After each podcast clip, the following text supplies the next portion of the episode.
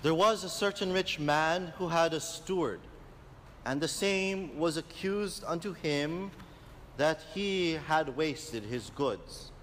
In the name of the Father, and the Son, the Holy Ghost. Amen.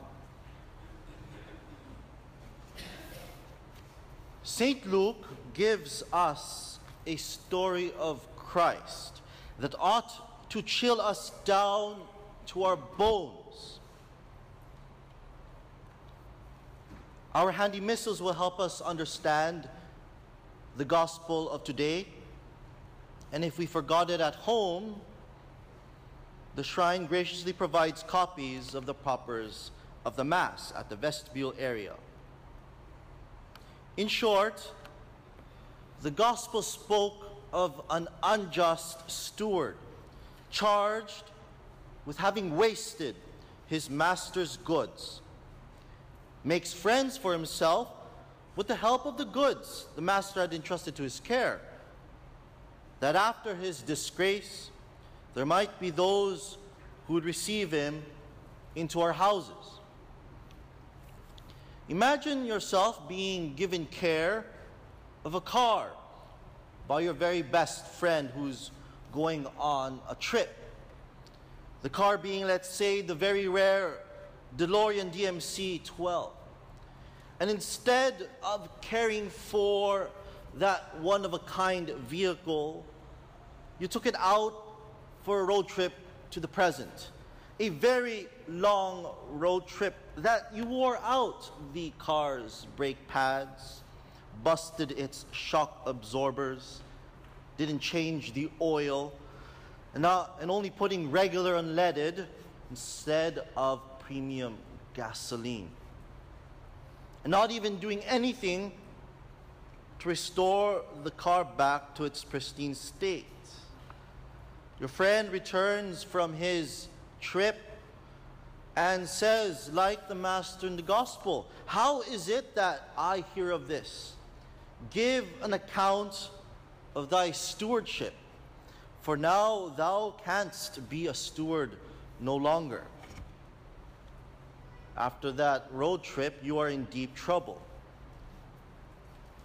Now that we somewhat know what the unjust steward of the gospel must be feeling at that moment, let us try to pull some lessons that we must learn from this intriguing passage in Holy Scripture.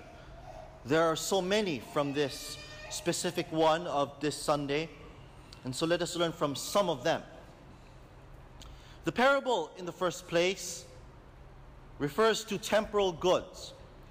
Everything belongs to God, and more or less of it, it is entrusted to our hands.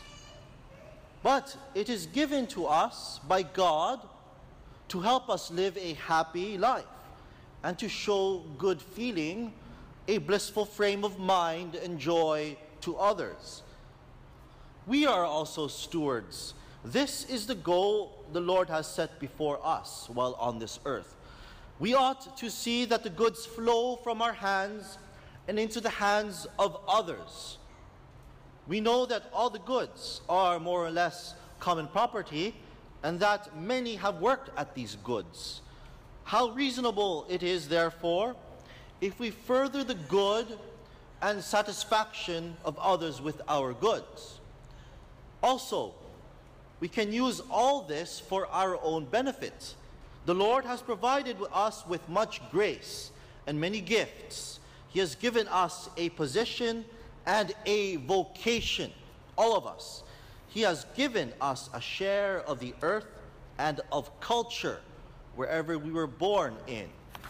Everything is available to be ours, so to speak. The work of ages, the progress of history, the prophets and the saints, and the Lord Himself, He is ours also here at the Mass. But, dear faithful, we are not His if we do not conquer ourselves for Him. It depends on our free will, our energy, our interest, and endeavor to see that we ourselves and all we have belong to Him. It is our initiative that everything of ours and all becomes the property of the Lord. Stewardship is our life. Our aim, therefore, dear faithful, is not to possess this or that, not to possess much or little, but to be faithful in what we have. Therefore, the substance of life is the frame of mind and disposition, good disposition, not property, not rights or donations. Remember then in the gospel when the steward, the unjust steward, having still some influence over his owner's debtors, as you know that the owner, the master that he disobeyed, asked him to be steward of many things, of many negotiations and many contacts that the master had. Therefore, he still had some influence, like the middleman of some sort. The steward here works with the passion of self preservation so as to assure his life. We have to throw ourselves into our stewardship with care, with interest, with zeal and energy. We have carefully to tend our soul, to work at it so that its feelings should be better, should be nobler, to destroy the worms and break down the thorns that separate us from other human beings and God eventually. Not only to do more good quantitatively, but to do good more in value and consciousness. God gave us a conscience. Let's use it. We have to take up the causes of our Lord. His interests are the interests of the kingdom of God, of faith, of morals, of truth and kindness. Kindness, especially. They are the interests and the cause of souls and of the church. These we have to notice with the instinct of self preservation. Without this, the sons of light are shamed by the followers of darkness. Christ says, The children of this world are wiser in their generation than the children of light, supposedly us. And I say to you, Christ, make unto you friends of the mammon of iniquity, that when you shall fail, they may receive you into everlasting dwellings. Jesus said that. He exhorts that the children of light not to be less sharp in providing for eternal interests than the children of darkness are insuring themselves with the goods of this earth. We have received from God our natural gifts, our talents, and more particularly, our supernatural gifts, and all the graces, holy inspirations, and promptings to do good which God has bestowed upon us. The hour for rendering an account will come for us too, all of us. And we have to admit that we have often been unfaithful in taking care of the gifts of our God, in making the treasures of grace be more fruitful in our soul. We must then pay our debts to God by charity toward our neighbor, the easiest thing to do. For sacred scripture tells us, charity covereth a multitude of sins. Charity, nothing else. And that's what fuels the absolution from the priest to you. The charity of God absolves your sins. This does not mean material charity alone. No, that is only a fraction of that. But also spiritual charity, and not in great things but in the little ones, such as a glass of water given for the love of God, a sandwich that you are about to eat, but someone else is hungry. These little acts of charity, which are always within our power, are the riches by which we pay our debts and put in order our stewardship. To love our neighbor does not mean merely to wish him well. No, not at all, but also to do him all the good that is in our power to do. St. Francis de Sales teaches us that charitable acts which are done to our neighbor for God's sake are the most perfect of all because they refer to him alone. And the good services which we offer to those we love because of some personal affection are less worthy. Imagine doing good because of your friend, that you're already in good terms with him. But imagine to do good to a stranger. That is even more meritorious. This is so because of the satisfaction you find in them, which is what pro- usually prompts them rather than the love of God. Therefore, purify your intentions when you give an act of charity to one another.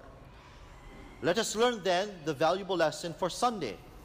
It is made clear to us that in this world everything belongs to God, but that we have been entrusted with the stewardship of the goods of the Lord, either to use them or to give them thanks according to our needs, or to distribute them to our fellow man according to their need.